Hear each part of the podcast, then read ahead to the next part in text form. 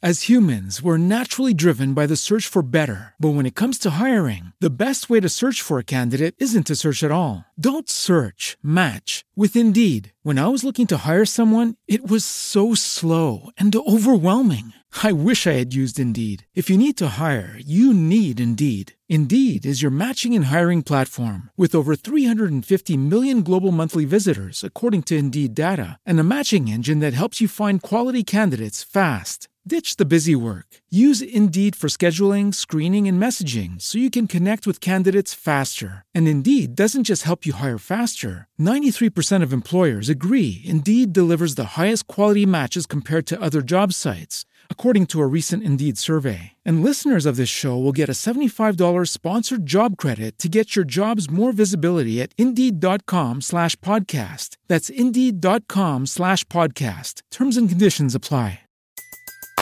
Everybody in your crew identifies as either Big Mac Burger, McNuggets, or McCrispy Sandwich. But you're the filet fish Sandwich all day. That crispy fish, that savory tartar sauce, that melty cheese, that pillowy bun. Yeah, you get it. Every time. And if you love the filet of fish, right now you can catch two of the classics you love for just $6. Limited time only. Price and participation may vary. Cannot be combined with any other offer. Single item at regular price. Ba-da-ba-ba-ba. All right, Andrew, hit us with that Sif Spoil theme song for this week. Tom Holland, Tom Holland does whatever Robert Downey lets him. Can he swing from a web? If not, Baby Driver will drive him around. Look out! Here comes Tom and Elsel Elgort. Nice, nicely done. Very lovely. Lots of great references in there. Yeah, we're going to be spoiling both uh, Spider-Man: Homecoming and Baby Driver. Both have some things worth talking about. We'll try not to make this episode five million hours long. Um, We could. there's there- Easily. There certainly is a lot to talk about, but I will say this: if you haven't seen the movie, you probably don't want to listen to this for a couple of reasons. Number one, we don't want to spoil anything for you if you're going to see it.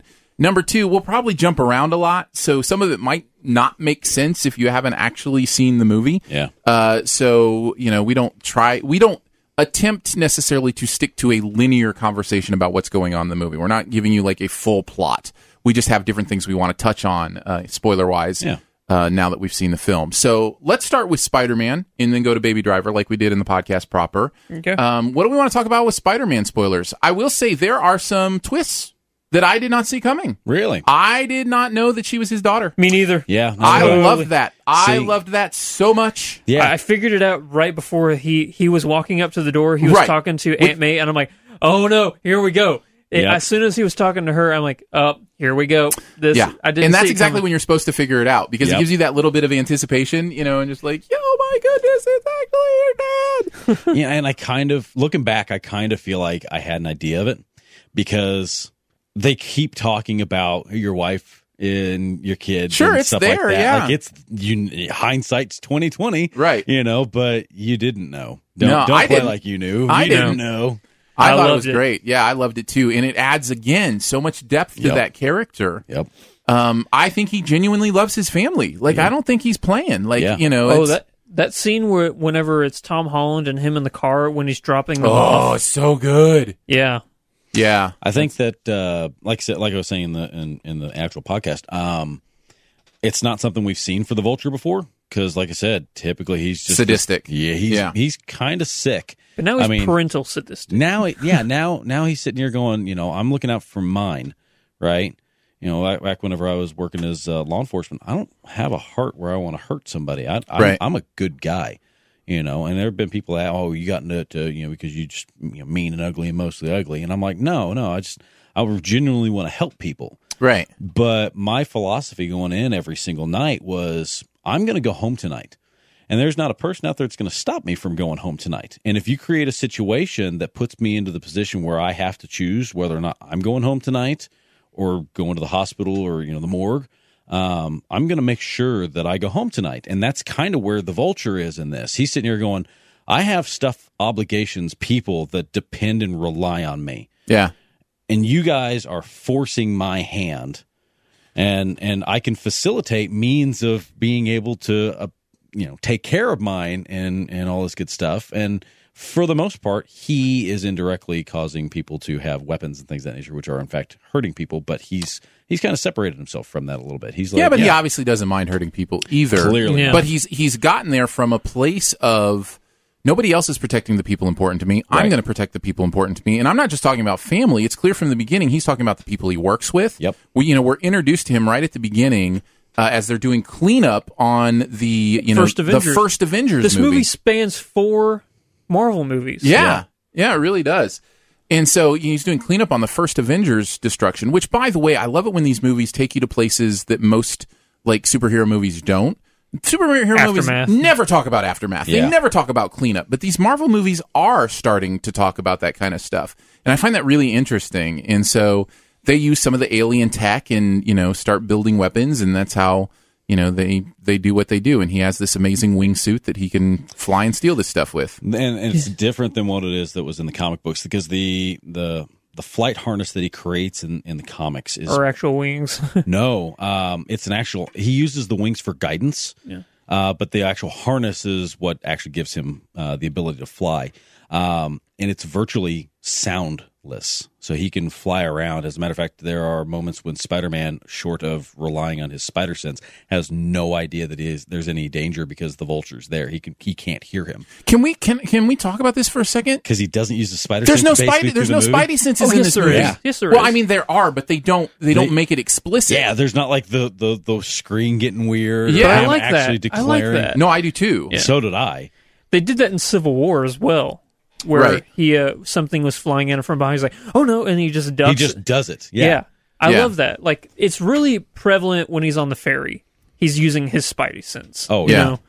But uh, man, uh, I'm curious to know. You said you had one negative, like one like a suspension of disbelief at the very oh yeah, end yeah. of the We movie. can talk about the airplane at the end. So, uh, so the very last job that he tries to do involves him robbing Tony Stark's last moving plane from Stark Tower. Yep. Which has on it, I think, uh, happy lists All like, of the MacGuffins. like all of them like all of the biggest and most important things that if somebody got their hands I guess on they- they And the would- there's no- world ends yeah, I don't think it would really and there's be a MacGuffin. nobody in the plane Yeah. like i get Or an tony that you tr- escort. I, I get that you trust your technology but that was a little like i'm going oh there's no way there's no more levels of protection than just some cloaking device that doesn't actually really cloak the plane either How about any one of the uh, the iron suits, your your Iron Man suits that's totally unmanned that you just have Friday yeah, operating? just have 30 Iron Man suits flying alongside of it or Yeah. something. Like, I to have agree. all Or that in stuff it. in there, Just hanging out inside of it, just waiting. or that they wouldn't, that there wouldn't be something even low tech enough that would, you know, be able to discover. I think they gave some reason that the, the, they wouldn't have known he was there, some sort of nonsense about they, he was in the, the flight stream. So, Come on. There would be, even if nobody's on the plane, he's going to have some technology that knows if something lands on his plane. Like, Yeah. You would it's hope. just, I, You would th- hope. those kind of things at the end, I was, I just, I was having trouble forgetting about those things. I was Yeah. distracted by those things because I just, I don't, I just don't see Stark letting that happen. Yeah. Um, Like, there's no way Stark lets that happen. I'm glad that's your uh, suspension of disbelief. Why? What did you think it was? I thought uh your suspension of disbelief was uh, Tom or Peter Parker lifting that thing off of his back No, and I No, wanna- I wanna love talk, that. I wanna because talk- I want to he talk about is that. that. strong. yeah. I want to talk about that. but Yeah. he's, but he's figuring out he's that strong. And that's That. what I loved about it. that. Yeah. Okay, so last night after the movie, uh, we were standing around outside talking about it, as you do. And uh, two of the guys that were with us was like, "No, I'm totally not down with this." And I'm like, "Why?" And he's like, "Cause it should just be a go thing, and it just happens." And I'm like, "Yeah, but this is all really early on for Spider-Man. He's still coming into his powers. He's still That's what the whole figuring movie's things out. about. Exactly. So here he is. He's underneath there, and he's he's weeping. He's not crying. He's weeping. Yeah, He is so good. trapped. that was So good. powerful scene. He's got man. his hand held up. He's like, I'm down here. He's like, save me. And he's in his own head. And I don't know about you guys, but I've experienced a panic attack before, right? And, that's a and panic attack. You, he, you've got nothing. You've got Right. like you in your head. You might be like, I can do this thing, but at that moment, you're nothing. Yeah. And he's trapped, and he's alone, and he's scared, and he's not strong. And then all of a sudden, he's weeping, and he looks down, and he catches a glimpse of himself, and he's like, "Come on, Peter!" And then he stops saying, "Come on, Peter." And he Come on, starts saying, Spider-Man. "Come on, Spider Man." Yeah. And he hoists that thing up. Yeah, I was like, yeah, No, yeah, that was this- good. This is on it. This is on it. No, I th- think that scene. Well, go ahead, Aaron. Sorry. No, I was just saying. I, no, that's not. That wasn't my suspension of dis- Yeah. disbelief problem. I say that scene in particular is probably the most prevalent scene to remind everybody this is a kid. Yeah, Mm-hmm. Kids can get scared. Kids need help every now and then. They have to mature. They have to Yeah. understand who they are. You know, and we're all still working on that. Even as non-kids, we're all still Yep. trying to figure out who we are and where our strengths are and all that stuff. yep. I know. I know it was evident because of you know the dialogue that was "Come on, Peter Parker, Peter Parker, come on, hi, Spider Man." That was him becoming Spider Man. Yeah. he wasn't Spider Man before that. Whenever we saw him in Civil War, No, he was That- just in a Spider-Man suit, that was just a Spider Man suit. and Yeah. they make This- that point. Yeah. Yeah. Is Spider Man? Yeah. he is moving forward. Surprisingly, that reminds me of an episode of uh, Batman that I watched, a cartoon series of Batman where um, supposedly he thinks he's going insane. And there's a voice talking to him inside, inside his head where he's talking to him and he's telling him, Well, Bruce, you're like this. Hey, Bruce, you're like this. And then at the end of the episode, they're like, Well, how did you know that it was somebody else talking to you? He's like, Because I refer to myself as Batman in my head. He he doesn't identify as Bruce Wayne anymore. Yeah. He is Batman. Oh, that's and that's, cool. That's kind of what this is for me because you know he's talking to himself and he's Peter this and everything, and he, he there's a separation there. You know they're- they do the same thing whenever they're talking about Liz. You know whenever she's got a crush on Spider Man, and his buddy's like, "Hey," and as we were going, "Come on, man, she's got a crush on you." And you know, and then later on, there comes that moment where it's like, how weird is it to be famous in your own school and no one knows it's you? You know, it's this this whole identity thing, and I I loved everything about that. Yeah. Let's talk about his buddy Ned. Yeah. Good old guy in the chair. That scene where you know it's just the montage of them like following the uh, the tracker, and then at the very end he has the Spider Man mask on.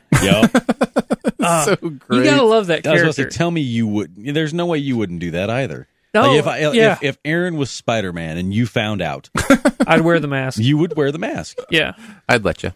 thanks. um, that that scene where uh, this is another surprise in the movie that worked for me when he's in the room when Spider-Man comes back in and Oh, he yeah. doesn't know it, and then he's like, "You're Spider-Man." That, that was the scene- trailer. No, I'm, That no, I'm seems- not.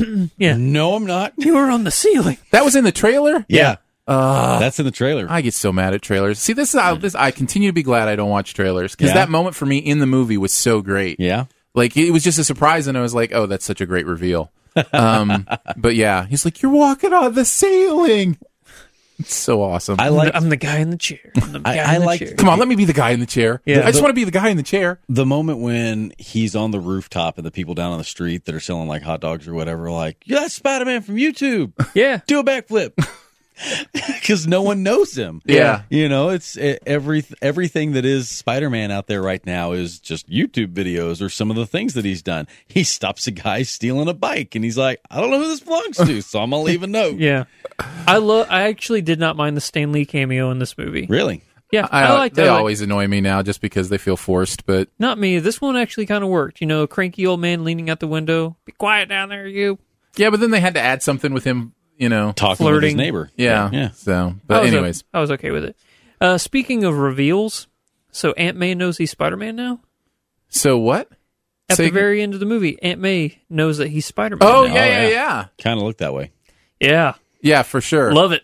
Oh, Yeah. it makes me this movie actually, actually, this movie kind of pulled a Martian in some ways. It had like th- The like F-bomb? three f bombs that weren't actual f bombs. What, the F bomb? Yeah, Yeah. The, that one that was cut off at the end. uh, the F Marry or Kill. They did that as Yeah. well. Um, and so it was it was interesting in that way. Uh, I did notice that. By the but way- yeah, she knows now. By the way, young lady on the bleachers, good luck killing the Hulk. yeah. Yeah. Oh, speaking of Easter eggs in his classroom, did you guys uh, see Bruce Banner? No. No. So, um, you know, he's sitting in the classroom. They're always answering the questions and stuff. Yeah. If you look at the top row, like above the chalkboard, they have like Einstein and Oh, Tesla, like like framed pictures. Oh, at the and very Banner's end one of them? is Banner. Oh, nice. Oh, I love that. Yeah, I love the Captain America stuff in Oh here. my- that was I so thought- funny. When you were saying there was a character that appeared too much, I thought you were talking about the Captain America No, I'm stuff. talking I about realize Tony. you- you're talking about Iron Man now. Yeah. Um, but man, that Captain America stuff was great, and possibly the best post-credit scene. Yeah, Since oh the, my- since the You've been uh, waiting so long. since the shawarma scene. They Yeah. yeah. they straight up trolled us. Oh, it was so good. Marvel trolled us hard. and it was great. yeah, it was. I was laughing the whole time. You've been waiting so long, hoping for something, and then How many just more? disappointment. How many more of these we got? How many? so perfect. yeah. Oh, it's so great. And there are also these little moments that I love too, stuff like that where the movie just is willing to play with itself in some ways Well, and it- play with, like the for instance Spider-Man being in the suburbs. Yep. And he walks out and goes and shoots his web slinger, but there's no buildings around. Yeah. And so Oh. he's like, "Oh, I got to run." He's on the golf course. yeah, he's Yeah. running through This, the go. this sucks. It's so Um, good. the the moment where they do the the video clip with Captain America and the coach is like, pretty sure he's a war criminal now. Don't know why I still gotta show you these. oh, that's um, what's his name? The comedian, uh, I forget his name, but yeah. Burgess, is it? Could be. Yeah. I still think that uh, it was really funny watching Yeah. that. He's a war Well, and criminal. also- I'm pretty sure Uh, he's a war criminal now. 'cause, Captain, you know, Captain America directs, you know, to the right and he's standing to He's the standing to the left. left, yeah. It's funny stuff. gotta love man. I, That's I great. kind of liked who they picked for Flash Thompson. I was, I was Okay, on here's point I was with going to that. ask you this. This comes Uh. from a non-comic book character guy. Yeah, I was going. I, I had to assume coming out of the movie that there actually is a character named Flash. Oh, yeah. Flash in the Thompson. spider because I'm like, there's no way you would pick that name and risk the Yep, confusion that's- of the DC Flash because I guarantee you there are people Yep. who think that's the Flash from the DC universe. so historically speaking, for the comic books, Flash Thompson is he's like uh, he's he is in love with Spider Man. Like he's the biggest Spider Man apologist, traditionally speaking. Uh, but he hates Peter Parker. yeah. So that He was is accurate to Peter the- Parker's to the bully. movie, yeah. yeah. S- um, because uh, there was a Flash character in the Sam Raimi. Joe Manganiello actually played Flash in that. Ah, see, I'd Yeah. forgotten that. I don't know if there was a, f- a Flash in the Amazing Spider-Man, the Andrew Garfield one. There was not. not Okay, that I so- recall. So, I'm guessing seventy percent of people think that's the same Flash from the CW I show. hope not. I hope I, not. I, hope not. guarantee you. I because I'm just telling you, it's such a unique name. You're in a superhero universe. I, I really hope not. I was I was honestly hoping for because Andrew, I believe you're the one that had mentioned it to me at one point, um, where we had been discussing and there was talk that potentially there was going to be a character named Miles or Miles Morales. Miles Morales and I, I was everybody thought really hoping that was going to be a thing. is Because- uh, That's- that is that Donald Glover's character? no. Okay. In okay, it's weird because in the comics, Miles Morales is based off of Donald Glover. yeah, like hit, like they took a his facial characteristics and they made Miles Morales, and then they put Donald Glover in the movie, but, he's, not, Miles Morales. And you're sure he's not? They're not setting that up? No, he wasn't. yeah. he's Okay. not. Uh, Miles Morales. If you don't know, Miles Morales is the current iteration of Spider-Man. Right. yeah. So I just wondered if they were setting up like that that person could become Miles Morales and become Spider-Man later. No, uh, maybe. Uh, I loved his appearance. yeah. I love Donald Glover. I What think I'm- he's great. What I'm thinking is because in the movie, uh, Donald Glover's character says, "I have a nephew that lives in this neighborhood." I'm thinking the nephew might be Miles Morales. Ah, okay. Yeah. And, well, with uh, I, I did like that scene where he ends up shooting the the webbing on his arm on the trunk of the car. Oh yeah, I thought Yeah. that was a great It scene. was hilarious. As you, you deserve this. yeah, Bye, bad guy, Mr. Criminal. No, that'll dissolve in two hours. two hours, and that's that's also pretty traditional for uh, uh, webbing to dissolve for Spider-Man, and that's been pretty consistent throughout the other movies, Now, as my- well as within the TV show and comic books. My wife was asking about uh, biological web shooters versus mm, mechanical web shooters, And- which I know has been a thing. Mainly in the comics, he has the mechanical one. That's what I thought. to, Oh, I to a thought- degree, to a degree. Um, so Spider-Man's body go- undergoes several different changes uh, as you know he continues to mutate a little bit. Heck, at one point in time, he ends up having six arms. Mm-hmm. Um, that's a thing. Uh, when, in Spider-Man 2099, whenever you know my favorite time frame. Uh, whenever I'm reading those, they talk about the mutations that are continued to pass along to you know his future generations. Instead of having the ability to just adhere to the walls because of the little uh, fibers, kind of like what we saw with the Yeah. yeah. the Toby, uh, yeah, Toby Maguire movies. Um, he actually has retractable talons that he can actually scrape steel with. It's pretty fantastic. Yeah. and um, he actually has fangs, and he can inject venom into people. and all Scary. sorts- Yeah, it's super awesome. He's a giant spider. Um, but with this, he's using the web shooters. And when you're watching like the old school cartoons and early on, um, you know uh, comic books, he has web shooters, and that's why in a lot of fights, whenever he's battling against villains, you know sometimes they'll get him by the wrist and he'll cru- they'll crush his web shooters. Right. And he's used you know he's used uh, cartridges, web slinger, uh, his web cartridges, and thrown them at them and used them as you know basically bombs, like Yeah. the, the the web bombs that he used in this movie. It's similar to that as well. Um, but the way they've explained it was is that uh, when he was bitten, he kind of inherently gained the, the knowledge on how to make webbing. oh, interesting.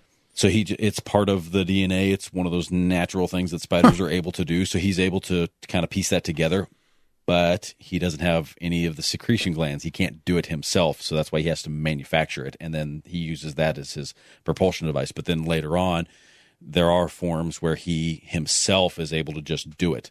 Um, that's part of, like I said, the mutation. But that that's kind of hit and miss. It depends on what it is you're reading. Wow. Yeah, there's so much to know. I will say the one cameo that they set up a little clunkily for me and also delivered on it clunkily was the MJ cameo. Yeah. Yeah. Well, I, I didn't like that. I there was something about the way. I mean, I we all knew she was somebody, if not MJ. Uh, and then my friends call me MJ. It just was a little bit. It was Yeah. a little bit clunky for me. because her name was Michelle, not R- Mary. right? So Well, and that's what I'm saying. They were trying to pull a little switcheroo on Yeah. you and make Yeah. you not, you know. But it, I just didn't work for me totally. No, I'm I mean, right I up like there that with you. character. I like her. She was I thought she funny. Oh, was yeah. great, but I just didn't like the I reveal could of I that. could have done without that. Too. Yeah. Yeah. Or just or just leave it. Let people Just think give it to- about it. Just give it to him. Be Well- like, that's just MJ. Well, either you can do that from the beginning, or what I'm saying is don't have the my friends call me MJ line. Let people think about it. Let them say, well, who was that Michelle? You know, Yeah. Uh, she was always somebody important. You know, yeah. so I don't know. Somebody at a distance be like, "Hey, Watson," you know. So I, was- I said earlier that the movie was oversaturated with characters. yes, So much that they had two shockers in this movie. yeah, they did. Dude, Shocker! I love the fact it had Shocker in it. Shocker, I is, love pro- the design shocker of his, is probably one of my favorite Spider-Man villains. I love the design of his outfit in this because it was. I mean, it spoke true to what it is that I remember from Shocker. The, I just remember the, yellow, netting. the yellow netting down his arms for insulation against the electricity. Yeah. totally didn't know that that was a real That is thing. an actual dude. See, I didn't. I think Shocker's one of the coolest characters. See, this Yes. stuff to me, I- I'm telling you, this stuff to me a lot of times is like when in Lego Batman they go through the list of all those, you know, including like Condiment King, and all Condiment those, King. and and then they go, you you know, uh, Google it, they're Prob- all real or whatever. probably worth the good. Probably, worth the Google. That's how I feel about all this stuff. I'm like, what? Shocker's a real thing? Like, Shocker is a real thing. oh yeah. it's amazing. Besides Venom and Carnage, I think Shocker is my favorite Spider-Man Is the, villain. is, is the guy that had the big? That, that's that's Shocker traditionally. yeah, Okay. he has Full the yellow gear. mask and he has he has Interesting. netting all around his body that if you touch him, you get electrocuted. Yeah, it's yeah, Was- he- who it's was- protective against it for, for yeah, him. he's insulated. Yeah. does Who was anybody who- know who the villain uh, or the that? um at the very end with the eye? And Yeah, stuff? yeah, yeah. Nope, he's. Uh, I don't know who that is. Do you? I think Is he it's supposed to be just a guy. setting somebody up? I you know I don't I can't place him. I know. From, I mean, I know the actor from uh, Better Call Saul. right. um, and some other things, but I, I didn't know if they were trying to set that up as another Spider-Man villain. I'm guessing they are. I just didn't know who it was supposed to be. Um, but then again, I'm not necessarily all that familiar with stuff. Right. Anything else you guys wanted to to spoil on this? I Yeah. know there's a lot. You know, we I- I obviously don't have time to mentioned- talk about everything, but I, I'm, I mentioned that uh, Spider Man's a genius, yeah, but he does a thing that I think is just kind of a dumb 15 year old kid thing to do. uh huh. So there comes the moment whenever he sees the arms deal going on. He's at the party. He Right. sees the, the Yeah, distant yeah. blast, and he goes there and he confronts the guys, and they take off. When they take off, he manages to knock their weapon out of their hands from the back of the truck, and it falls off into the grass. Right? They get away. He goes back. He finds the thing. Right. Mm-hmm. The next day, he's in school and he's trying to take it apart. Now we discussed this at nauseum, at nauseum last night, and you know we, the four of us that were standing around discussing it, uh, we were arguing pretty heavy about this. Um, here's Peter Parker, the genius, trying to disassemble this thing in order to get to that little glowy rock. And Yeah. he starts striking it with a hammer. Okay. Now, I'm of the opinion that, you know, he's under pressure. He's 15. Right. He's trying to He get could quick- figure it out. He's just too immature to take the time to and figure it that's out. that's the argument that I had for it was is he's this, it shows more of him being a kid. Mm-hmm. He's just frustrated and trying to get answers. He's trying to get in there. He's looking at it and going, "This is obviously human tech s- with alien tech, Yeah. and I need to smash off all of the stuff. And of course, the other two that are with us is going, You don't know anything about the thing. Why would you ever hit it with a hammer? And I'm like, Because it speaks to him being a child. Yeah, if he stopped and thought about it, he'd he'd figure it out. But he's just you know he's being impulsive. He's being immature. He's im- that's exactly right. He's, Yeah. that's uh, no, that- I'm with you. That's kind of where I was at with that that whole point. But yeah, Sure. I, I looked at it and I was like, yeah, maybe you, maybe you got something there where you're looking at this thing and you're going, yeah, don't hit something you don't understand with a hammer. Um, Yeah. Yeah, so I just looked it up. Michael Mando's character is Mac Gargan. Oh, okay, He's Scorpion. yeah, okay, Scorpion. Well, and actually, That's he's why Venom the- after that. that's why the tattoo makes sense then Yeah, he's because Scorpion. he's got a scorpion tattoo. and then after Scorpion, he becomes the next Venom. Afterwards, which is supposed to be Tom Hardy yeah, in a different movie. yeah. Which is Eddie Brock. Well, there's there's a couple of people who play Venom. Yeah. Eddie Brock and then Mac. All right, before before we go on to Baby Driver, I did want to touch on uh, too much Iron Man. Ex- explain to me how, why you feel like there's too much of him, because I and I think a underst- lot of people feel this way. Yeah, So I I'm- think I'm I in understand the minority. fact that you know he's trying to he's made uh, Tony Stark his surrogate dad. Right. because oh, I want to talk about this real quick. No origin story in this movie. Thank you. I don't have to see Uncle Ben, any of that kind of stuff right now. Don't It's even all in mention the Uncle pa- Ben in this one. No, uh, I love the fact that they didn't They even do dance that. around it. They dance Little around bit, it. Yeah, little but bit. very yeah enough to where I'm like, thank you for doing that. They they kind of talk about it with Ned. He's doing the montage. Right. So what? I was bit by a spider. Can I get bit by a spider? Spider's dead. You know all that kind of stuff.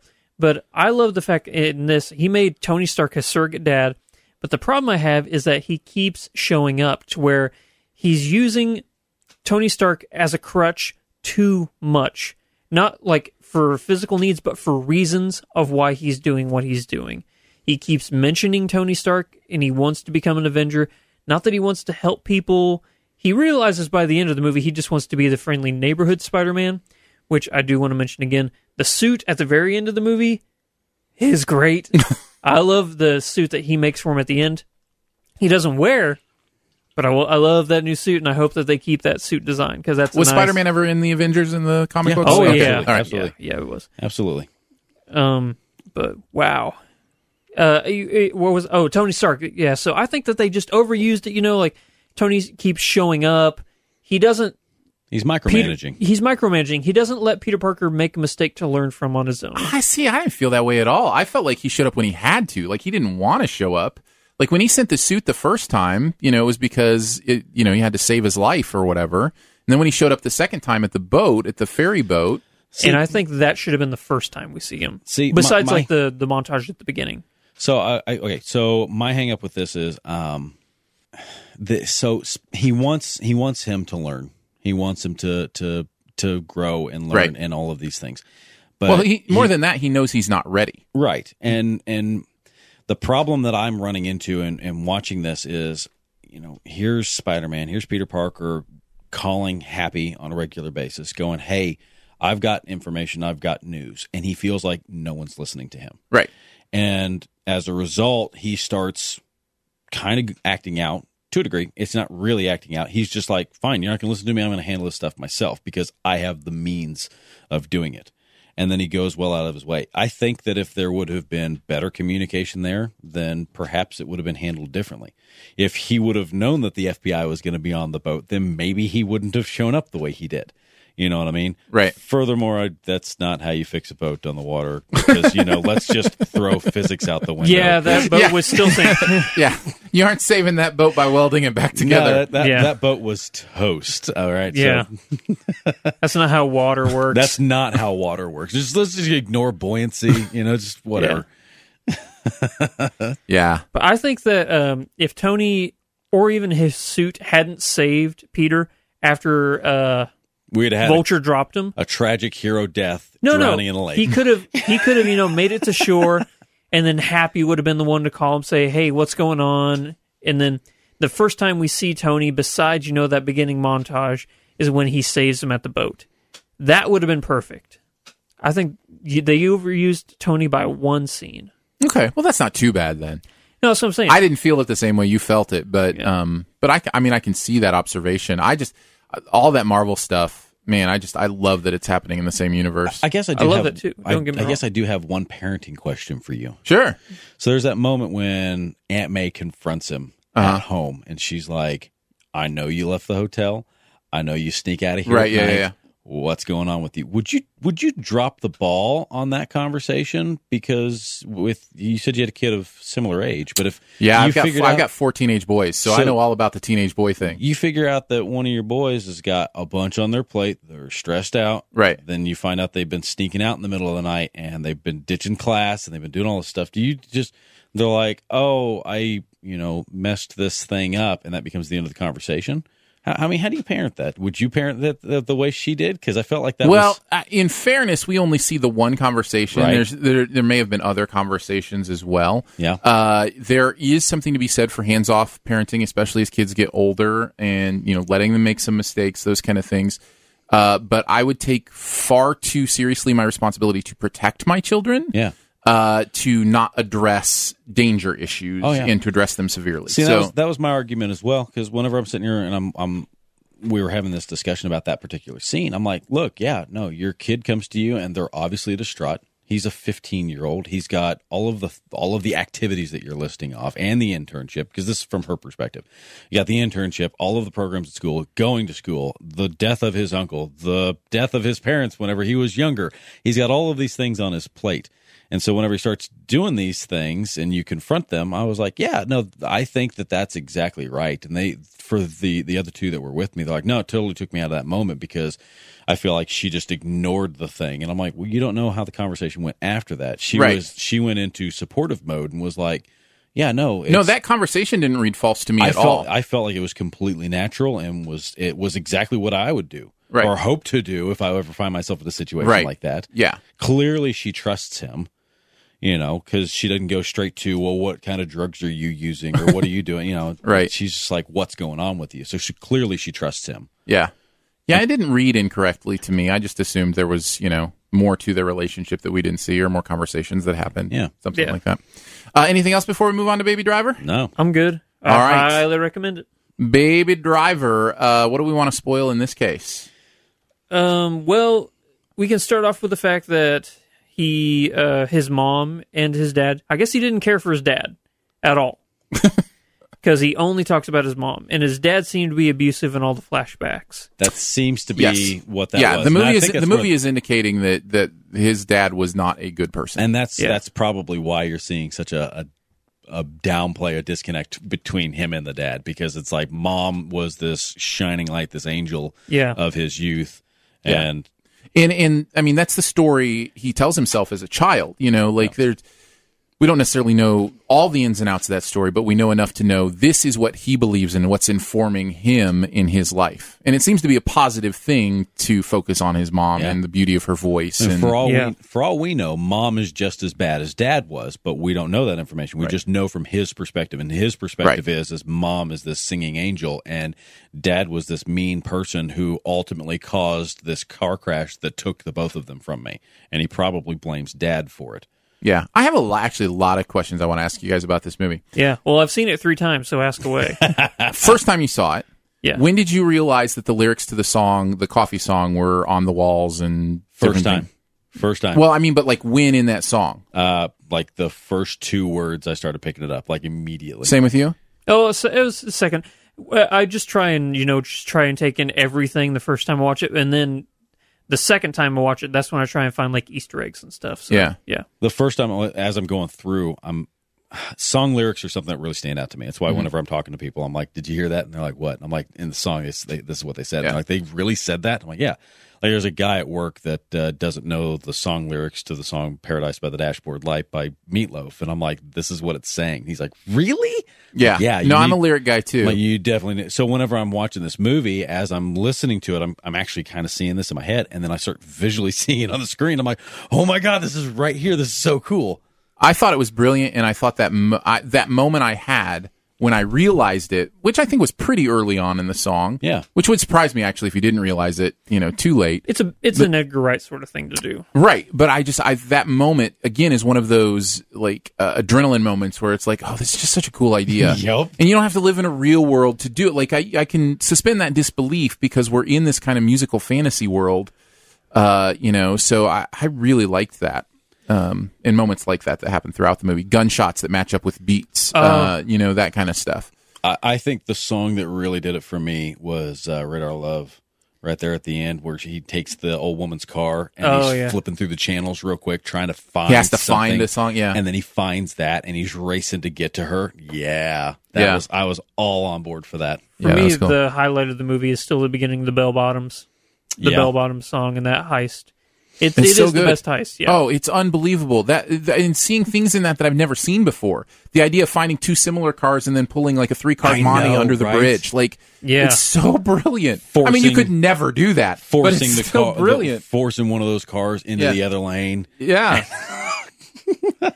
Those two other drivers are going to have a bad day when the police catch up with them. Oh, yeah. They're going to pull them out of the car at gunpoint, and they're going to be like, "Well, I don't know. Guy cut me off. I have. I, I don't know." so many moments like that during the movie. Oh yeah. Now, that Tequila was- is another great moment in that movie. The red car overhead scene, where it's from the Mm-hmm. helicopter point of view looking down, that's in the trailers. Is it? Hmm. It is. It's in the trailers. Um, but whenever I watched it in the trailers, I thought this was part of their getaway plan to begin with.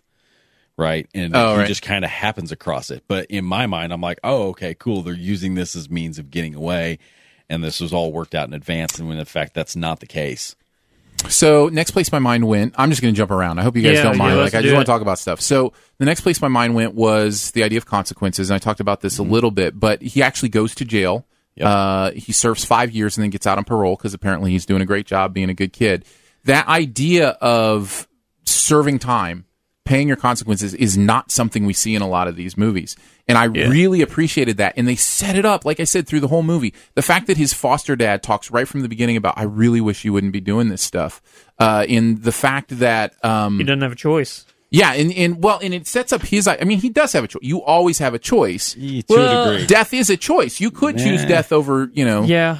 over you know what or the death of somebody you love over the death of somebody you don't know like these are choices you could make um, and i think there's a moral I argument think to be there's a made for them technic. at some I think point you're going for a technicality That is, there. that is definitely a rock and a hard place. absolutely um, you know there's the uh, i don't know why I'm, my mind's going to this but the the the train um, what do they call it The train scenario where you've The got train a train, scenario. train full of people and tracks that are going to lead them off of a broken bridge or Run a over person- five people yeah. on the tracks. Yeah. yeah and you but you have to pull the lever to kill five people instead of 50 Yeah. Yeah. you know that kind of thing like those kind of moral quandaries i understand they exist what i'm saying is there are consequences to all the choices we make you know whether we like it or not and this movie deals with that uh, i think in a really beautiful way all agree. throughout the movie I so agree. there are moments they set up like with the fact of you know the first jamie fox job uh, where he sees that somebody has been killed and like he has to process that and deal with that and really think about the fact that his choices are taking part in something where p- innocent lives are being lost and the movie doesn't shirk away from that and i kind of like that I loved it. I, I liked the moment with uh, Buddy. It's Buddy. Uh, John Hamm's John character. Hamm's character, Buddy, uh, where he he's telling him, you know, what, the next time uh, next time he calls, don't answer, and he- Yeah. like he's looking out for him. I, r- I- I have to admit that him John Ham turning into like the bad guy Yeah. didn't see that coming at all. Me neither. I had, n- I mean, the whole time I was on board with it being Jamie Fox. Like I was like, no, not me. uh, for me, that's who it was. I was like, that is going to be our guy, and and even if he ends up being like the minor boss, and Kevin Spacey ends up being the boss, That's what I thought. like the that's like your video game tier. He's going to be like your your sub henchman that's just before. Um, I did not expect it to be John Hamm at all. That came So- out of left field for me. i Yeah, think it's i think totally it's, agree. i think it's an interesting story move uh, and that as a story move in taking the expected friend and turning them into the enemy and the expected enemy and turning them into the friend that's really interesting Yep. Uh, my problem is, and this goes to maybe this is where we can go to my big problem with the end of the movie, or I talk about motivations. It Ke- Kevin Spacey. It works for John Hamm. Yeah, it I, I does. get the motivation for him. I get why he turns. Well, he's in love. John Hamm's character is in love. He's got this Right. chick. Everything's Yeah, good. passion rage. Yeah. totally. I get it. I don't get the Kevin Spacey change. Yes. It seems very undermotivated. yes. Uh, and it it seems like they could have, s- if they're going to go there, find a way to set it up bit better. Maybe they think that would give away the surprise that they wanted that he was going to be like, ah, that's okay. You lovebirds go do what you need to do. I'm going to, I'm going to give my life so you lovebirds can escape. It was just weird. 'cause And it- it's I mean, weird coming from the guy who was like, I'm going to kill everybody you love if you don't do one more job for me. yeah. Now I get that. I get that. I totally Because do. he's standing there and he's like, I was in love once. They summed it up into one line, but you don't really have any other framework around it. It's just not enough. Yeah. And then the other motivation that's that's difficult for me also happens at the end, and it's why does Baby say, "Let's pull one more job"? He gives Baby an out. He well, he does and he doesn't. How does I he, know why. the- I How know does he why. not? the previous scene where it's at the end of the movie or at the end of the the diner scene where they're at or the, the dinner scene where he and his girl are out having a fancy Yeah. dinner and, and Kevin Spacey's character buys them dinner. Right. He's like, You don't say no to me. Right. And so there comes this moment again where he has the opportunity of saying no That's to not him. what I got. What do But you got? Ke- but Kevin Spacey isn't telling him to. Kevin Spacey's saying the choice is yours. Right. And what we know about Spacey so far is he's a man of his word. True. So I don't know. Then the other then the other side of it is is Jamie Foxx. That's where it is. That's exactly where it is because Jamie Foxx is all on board with taking this. Right. this Baby says job. no. and Fox Baby is gonna says kill him. no. Then sure, Kevin Spacey goes fine. You said no. I back your play. These two sure because they're kind of on board with it, but they were also on the fence. But Ca- Jamie Foxx's character is like, you've got a guy for this. We can still pull this job off. He is still guns a blazing, and we already know how volatile it is. so you went think in- he you think he's making the decision because he knows if he doesn't, Jamie Foxx is going to kill him. Absolutely, Yes. Okay. absolutely, No, no, not only him. He'll kill Deborah. absolutely. Just He'll kill because- Deborah first, Be- and then he'll kill E- Baby. even though he doesn't know anything at that moment, he doesn't know anything about Deborah. no, he does. Well, he know he they crossed paths with her, but he doesn't know that there's anything between the two of them, short of baby stepping up and being like, don't, when was that don't shoot reveal? her." Because he knows eventually. When He No, knows because- he knows after it. It's the meaning. Okay, so they go. That's my hang up, and this is earlier. I said that there's a, a commonality- thing? a story thing Yeah, go between ahead. both movies. They're driving along, and they just happen to drive past the diner she works at.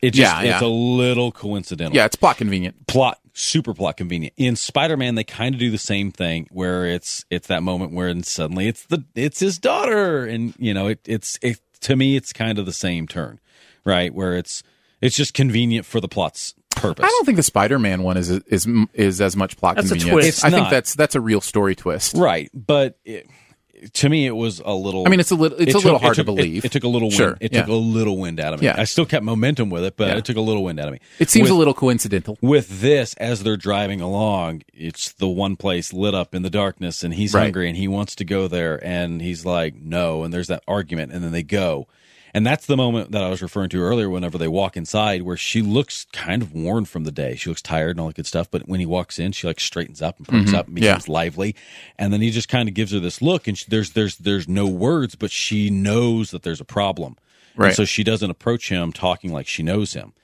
and during that whole exchange, he Jamie Foxx goes to kill her Yeah. and he stands up and he stops him. But I don't think that gave it away. I think at that moment in Jamie Foxx's mind, or at least his character's mind, uh, s- uh, Bats, Bats, Yeah. uh, Bats in that moment is he's he's already been pushing the envelope. He's been just killing people. He killed all of the police officers that were trying to sell him the guns. He did all of these things, and here's baby jumping up in the middle of all of this, going no more.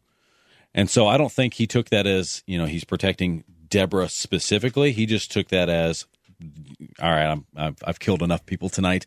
But then later, once they get to the uh, their lair and they toss out all of the tapes, and they get to the one where they're listening to Deborah's audio, and they actually say Deborah, the chick that's in there, the other girl. She's like, "Hey, isn't Deborah the name of that waitress?" And at that moment, it clicks for everybody in the room that it's, Yeah. it's her.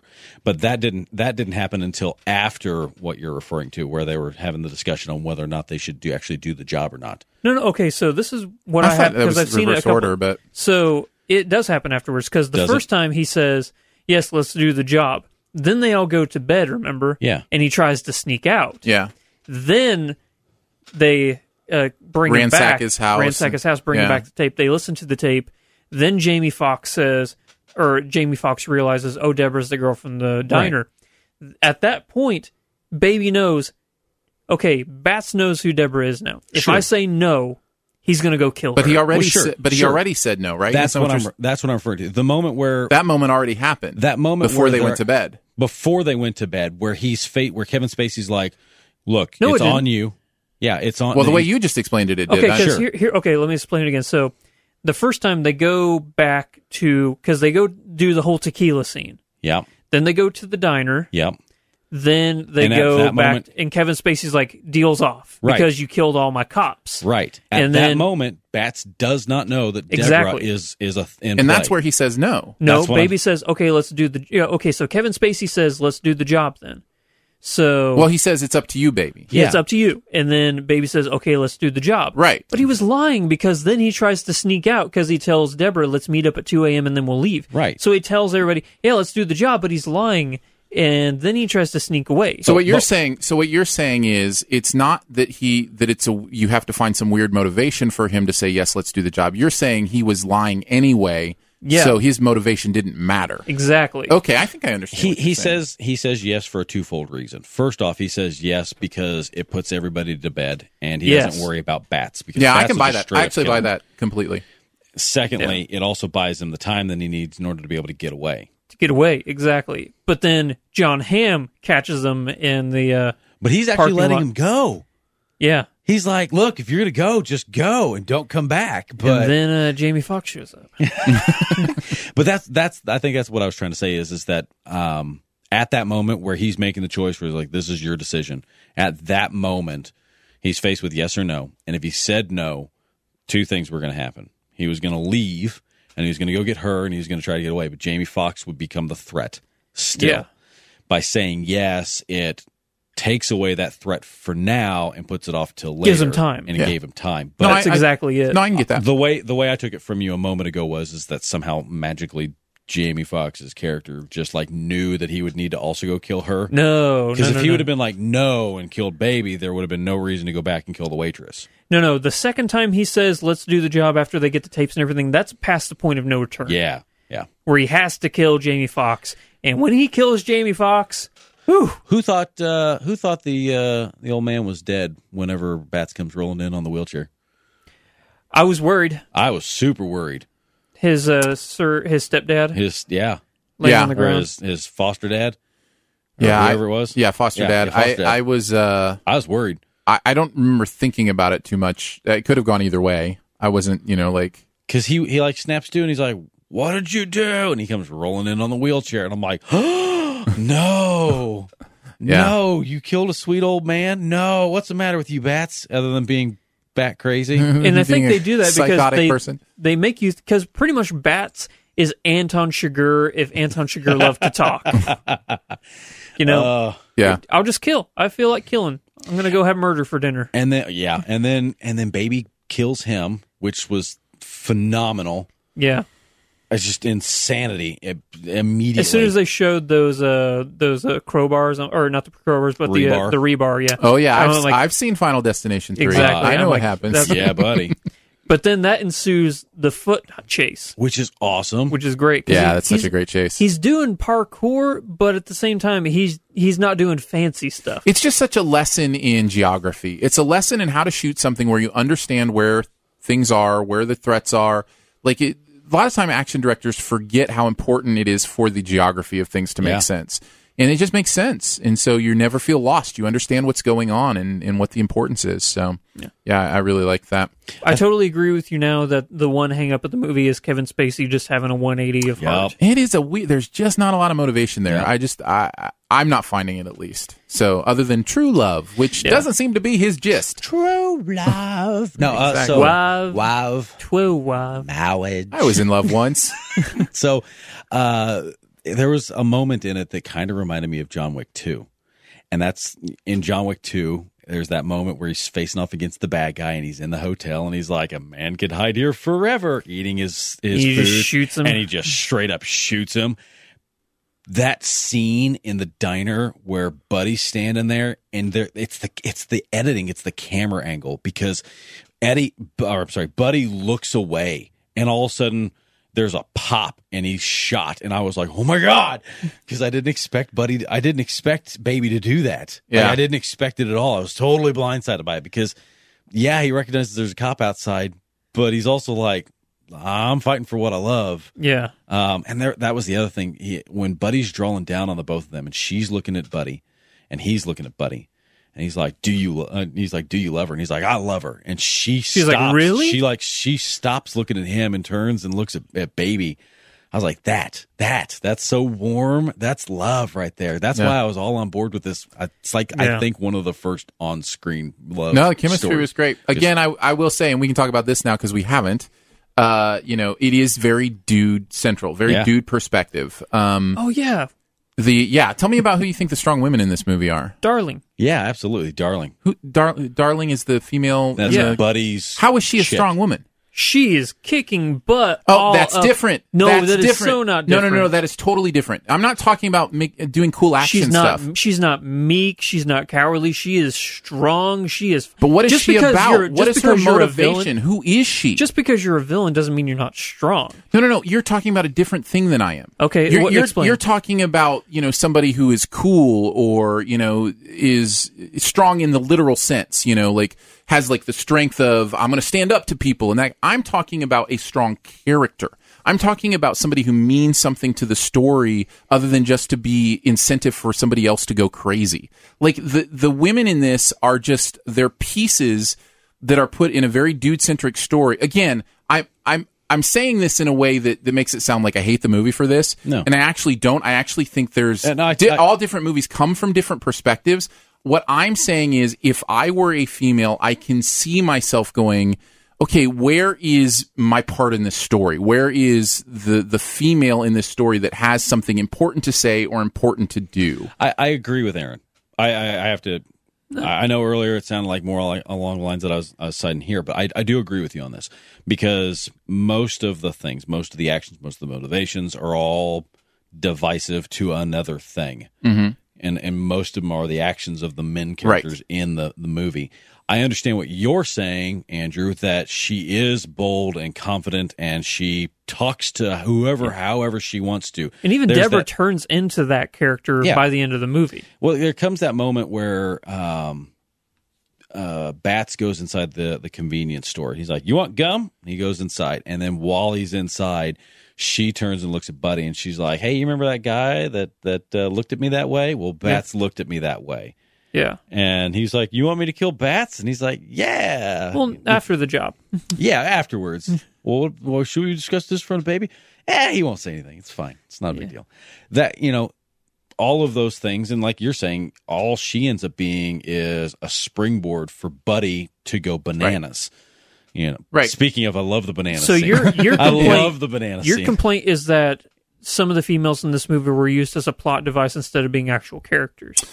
All of the females. all of them. Yeah, it is. I'm just I saying. even I think that you can make an argument for Deborah though on that front, the front that you're talking about about a strong female character because she changes from one end. Like her motivations don't change, but her actual persona changes. tell me toward- about that. Tell me about how her persona changes. I feel at the beginning of the movie, she's just, you know, just a happy go lucky girl. She's like, Uh-huh. oh man, I'm just a little waitress at a diner. But at the end of this movie, she becomes strong. She fights to survive. She fights to What what, protect expe- what, what she loves. specifically are you you talking about with uh, fighting for what she loves? She's fighting Buddy She by the end of actively this movie. fights Buddy in the in the Okay. garage. So yeah, she is fighting Buddy not only to defend herself but to protect Baby, who is on the ground because he is, you know, got the, uh, the shell Tinnitus. shock. He has Right. got the tinnitus and the shell shock now from having two guns. Which at that point, that's okay. Maybe that could be my technical complaint about the movie. Why not just shoot Buddy or uh, shoot Baby and get it over with instead of you know blasting next to his ears? He's torturing him. Yeah, it's it's the whole He's torture torturing thing. him. but that is that's a cliche villain thing to do. Sure. That You sly dog. You got me monologuing. yeah, exactly. Yeah. Which, by the way, there is that moment in Spider-Man: Homecoming, Yeah. where there's a reverse of that, where, Where the- he the- uses his monologue Yeah. to. Yeah. to I Which actually was I thought that super was cool, great. yeah. Yeah. yeah. you sly. I, I So- think got that's- me monologue. You, I- you got me monologue. I love that from from the uh, in, the Incredibles. The Incredibles. Yeah, Yeah. love that. so go ahead, Aaron. You're I was just going to say, I, I understand what you're saying. I think it's important to be aware of, especially in, you know, you talk about things like the, what is it, the, the Bechdel test or whatever, you know, where a movie doesn't feature two women having a conversation that doesn't revolve around their men or something like that. You know, that, that, it, not a lot. no, yeah, there's there. I think it's important for movies to be aware not only of uh, you know gender stereotypes, gender um, uh, issues, racial issues, all those kind of things. I do think it's important for uh, for movies to be aware of that. So that's why I bring it up. Not Yeah. because it makes the movie an awful movie, but because it's important to go, you know what? Maybe the story and the characters could have been tweaked so that we had somebody who was, you know, a female presence in this movie who was a strong character in a different way Perhaps, but also that wasn't defined by their relationship to a man. True, but also would would that necessarily be something that was is it lacking from the movie? I, I can see some people saying, uh, Sure. as for me, I, it's not something I came away going, oh, I can't believe that they're, Right. you know, like, I don't. I don't want you to think that that's what I thought you were saying. right. Yeah, yeah, yeah. I get what you're saying. Now, there was somebody in your chat feed earlier that as we were going along, like I said, I was sitting over here and squinting reading it. Yeah. And uh, uh, one of them asked about uh, babies' development through the entirety of the movie. They were hoping that uh, he actually showed some type of development through the movie. And I, I personally feel that he did. Um, because when we well, first, yeah, because Yeah, it's, it's yeah. a movie about him understanding what it means to make choices and have consequences. yeah, um, because you're and you're you're 100 percent right in that regard. Prior to you know, and there comes that moment with uh, Kevin Spacey's character where you know he's like, you know that I never do the same job with the same group of people except you, and then he brings on bats and things kind of start going really south really really quick with him and but it seems to me that during the time that he's been working with him there hasn't come that moment where he's he's kind of been sheltered from these things but then there's some heavy foreshadowing where um oh what's his name plays the punisher yeah the Oh, John. oh, John, Berthal. John Thank oh, Bernthal. yeah, yeah. I Thank you, was, thank I was you. thinking Tom Jane. I'm like, Tom Jane was in this no movie. no no no, no, no. Um, Yeah, so- John Bernthal. Yeah, there comes that moment when he starts going on about how you're going to have to start dealing with some consequences. You're going to have blood on your hands. Yeah. You're going to be the ones that does this. And it's very telling to what it is that's that's Yep. coming. And I mean, you know that. Yep. Um, but by the end of the movie, you get to this moment where you know he he's like, I know what it is I want. I want out. I've paid my dues. I've done my job. I've done the thing. I'm done with all of you. I found someone I want to go and, and be, you know, whatever else on down the road. Yeah. But I kind of wonder looking at something like this, going, you know, how far, because he's probably what, 20s, 30s? who? Baby. I'd say- Baby's twenty, early yeah, I'd say 20s. early 20s. Think so? Yeah. So here you are. You're in your early 20s and you've had this high adrenaline uh, lifestyle, and then you go off into the wild blue yonder with some chick. At what point in time do you become bored and go back to it? He could be a pizza driver like he was. You think so? Yeah, Make people happy? Well, Delivering uh, pizza? yeah, I mean, I had to jab Jareth in the ribs when that happened, by the way. yeah, because the whole Jareth, pizza he's- delivery thing. Jareth used to deliver pizza. I'm like, you brought joy to people. You made them happy. That's right. Yeah, I think he has to deal with those. Uh, again, that diner scene and then the, oh, I've had true love once scene. Those, one of those t- two scenes has to disappear for the character of Kevin Spacey to make sense. Like he cannot be the guy who stand, who watches them have a romantic dinner and, And then, then and then o- says, openly I will threatens kill him. everyone Yep. you know if you don't do another job. And also be the guy that's like, oh, I guess you are in love. Yeah. I'm going to give my life for you. Like, And- and all those are this money. so opposite. And all this money yeah. and my car. That's right. and I'm going to take a round for you. By the way, I, I do appreciate couple rounds. I do thoroughly appreciate the fact that this movie recognizes that just because you get shot does not mean you're out of the fight.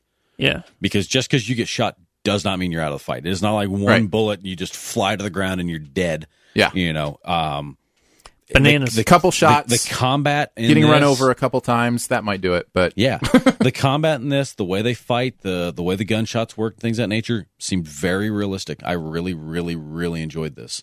yeah, I mean, other than the fact that they matched exactly to the beats of a song. But, but No, that's, but that's that's the best- what we that's love the about best it. part. Magic. that's magic. That's that's the magic of a musical. Yeah. that's what it's all about.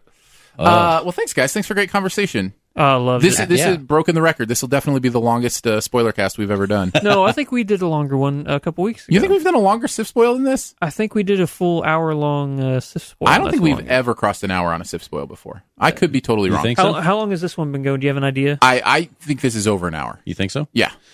Uh, while he's looking that up, one last thing, I guess. Yeah. Do it, man. Uh, do you honestly think that Kevin Spacey's character wouldn't know about the dude in the truck that was at the bank whenever they're Oh, trying to? oh, I wanted to talk about this. I'm glad you brought this up. Was that ever resolved? No. what a- was that? That was a do-gooder. That Was it you a think do-gooder? that's just a do They, they, gooder? See, even, I said, they thought- even said so. See, I thought they were setting it up for Kevin Spacey to have put him there so that because it was Baby's last job, he was going to take care of Baby. Like, think that- so? Yeah, that he was going to get him arrested or something, No, no, it said. Uh, Mm, and then play the good guy, and because he knows all the cops, get him out and be like, "Oh, now you owe me again." Yeah. no, it said a retired Marine on the back of uh, the guy's truck. Okay, well, I mean that's fine, but I, I but I did I was confused about that. Right? I was confused about that. No, no, that's just some uh, do-gooder who is, you know, Just crazy happened gun to happy. be there. yeah. See, and I took that as But like don't you like the idea that, that I Kevin love that. Spacey I put him didn't- there? I didn't even think of that. What I thought was is it's like um uh an undercover paid guard for the the armored truck service that Mm. was also there as like off duty security or something of that nature. That's the way I took it. But that that is gold. I well, that's and- that's what first came to my mind. Oh my god, that is gold. that is wonderful. Uh, to put him back under leverage again would Yeah. be. s- well, that I would- was that- looking for that. I was that looking would for be- where he was going to still have leverage over. Yeah, that would be a that is much more on par with Kevin Spacey's character and who he is Right. and how we see him behave. That makes so much more sense. Oh my goodness. But I mean, I, see? if it's just a do-gooder, then it's you know that's. Yeah. I mean that that's fine. I think that's the story they were going with, obviously. Yeah. But um, but I was confused there for a second. oh my, you should get paid for that. That is a, that is a genius idea. Oh. Well, there you go. I never mind ending a podcast with me being called a genius. That's, that's fine with me. You are a genius, Aaron. Oh, thanks. Now I'm blushing. uh, catch us next week. We'll be spoiling uh, War for the Planet of the Apes, so we'll tell you all about that that big monkey action. I wonder how that one ends.